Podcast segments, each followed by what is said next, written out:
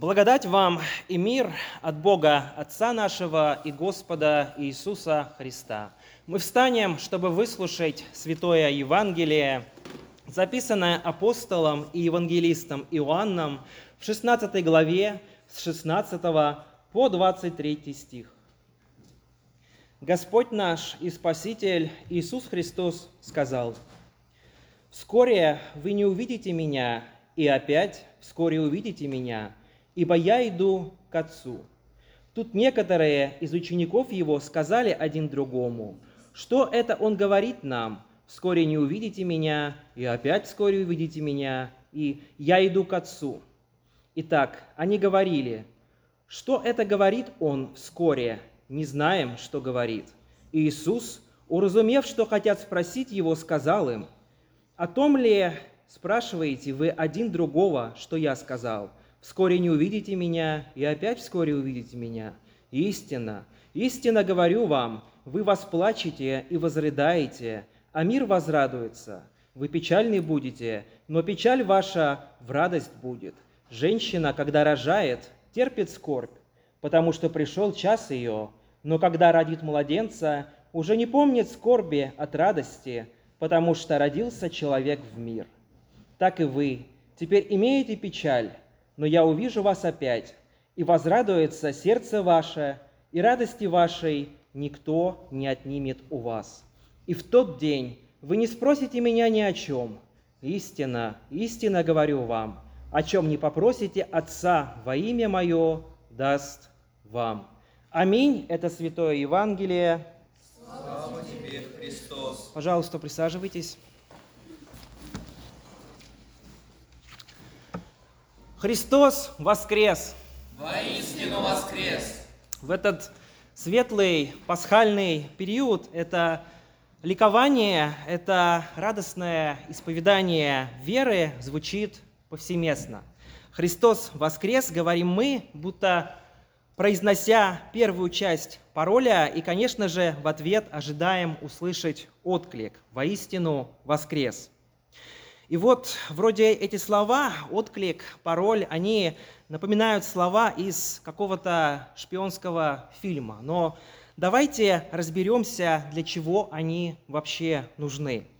Главная причина, чтобы узнать своих, чтобы получить доступ в какое-то определенное место, к определенной группе людей, чтобы в максимально сжатые сроки понять, да, я могу доверять этому человеку, он такой же, как я.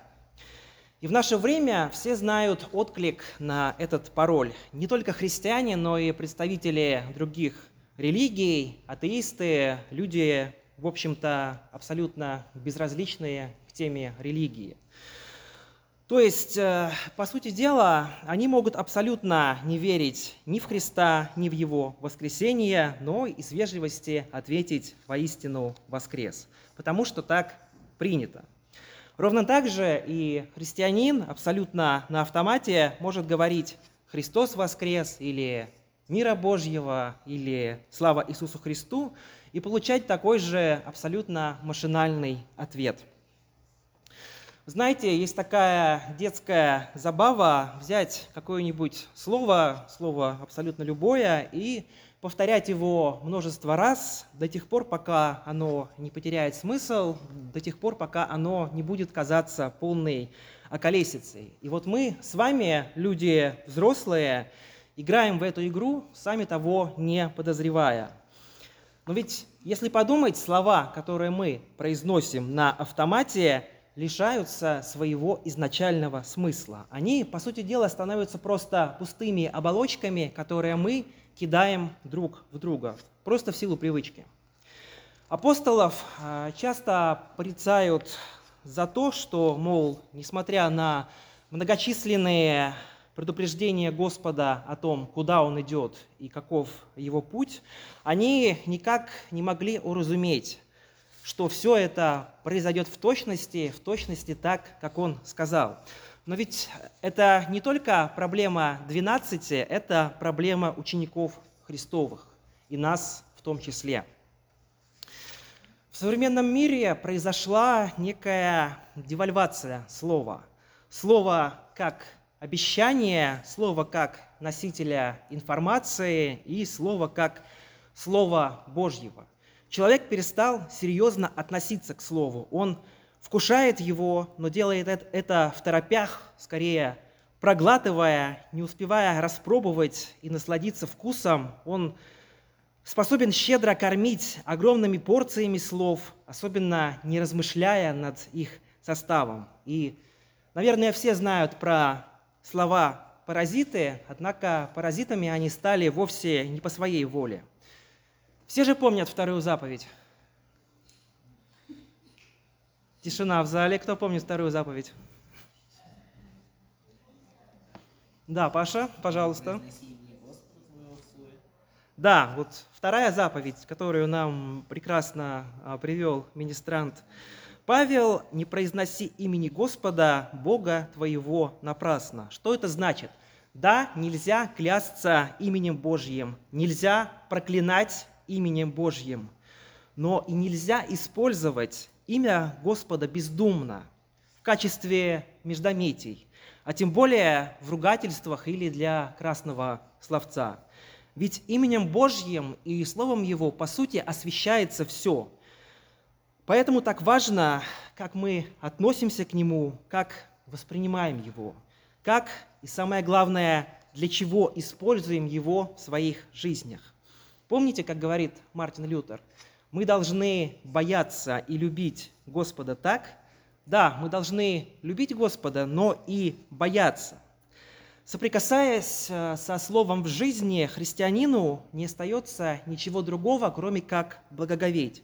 Ведь это не мертвая буква, не сухой текст, но слова живого Бога, обращенные к нам здесь и сейчас.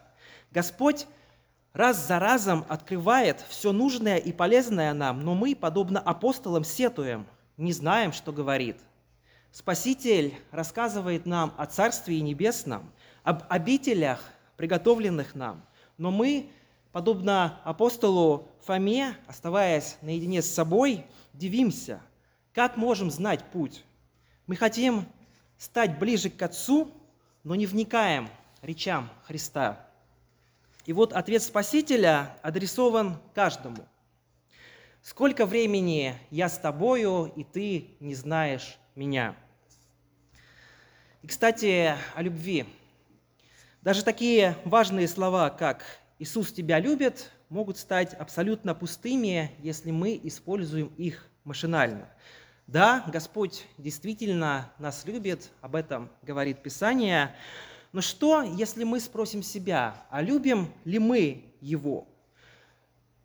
Дело в том, что в Священном Писании Спаситель не единожды объясняет, что означает любить Его, и это отнюдь не пассивное действие – то же самое Евангелие от Иоанна, глава 14, стих 15. «Если любите меня, соблюдите мои заповеди». Стих 21. «Кто имеет заповеди мои и соблюдает их, тот любит меня». Стихи 23 и 24. «Кто любит меня, тот соблюдает слово мое. Не любящий меня не соблюдает слов моих». Все предельно ясно. Согласитесь? Господь уместил весь закон в двух заповедях. «Возлюби Господа Бога твоего всем сердцем твоим, и всею душою твоею, и всем разумением твоим, и всею крепостью твоею». Вот первая заповедь. Вторая, подобная ей, «Возлюби ближнего твоего, как самого себя». Можно провести эксперимент. Называется он «Испытание совести». В конце каждого дня без лукавства поразмышлять, как сегодня я ходил пред Господом, какие заповеди исполнил, где согрешил, цитировать каждую заповедь декалога и сопоставлять со своим поведением сегодня. знаете, это очень хорошо отрезвляет, особенно если ты вдруг считаешь себя хорошим христианином и думаешь, что главное – это любить Бога. И ты, конечно, не идеален, но это-то ты делаешь. Отлично отвечает Иоанн богослов в своем послании. Если говорит кто «я люблю Бога», а сам брата своего ненавидит, лжец он. Кто брата своего не любит, которого видит, Бога, которого не видел никогда, тем более не может любить. Вот еще слова апостола Павла из первого послания к Тимофею. «Если же кто не заботится о своих родственниках и прежде всего о своей семье, тот отрекся от веры и хуже неверующего. Да, практика испытания совести может разрушить все иллюзии о себе и о своей праведности, явить нам нашу немощь. Но Господь говорит, что сила Божья в немощи совершается. Из Писания мы также узнаем, что Бог гордым противится, смиренным же дает благодать. Но смиренным сперва необходимо стать. И современному человеку смирение дается очень нелегко. И чтобы следовать за Господом, нужно с трепетом и вниманием принимать Его Слово, светить, не хулить. Особенно, когда Слово Господня или брат или сестра обличает нас. Что же я могу обнаружить после испытания совести? что, оказывается, уповаю и строю свою веру в завтрашнем дне, свою уверенность в завтрашнем дне на чем-то абсолютно ином, кроме Бога. Что не чту, как следовало бы Его святое имя, не почитаю родителей.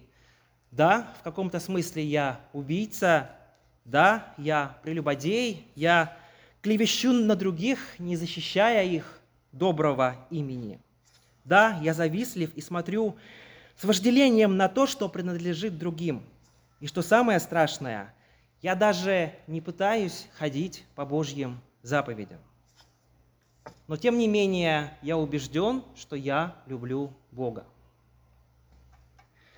И вот она, гора Синай. Здесь дым и огонь, землетрясение и страх великий. Как одолеть мне эту гору, мне, грешнику?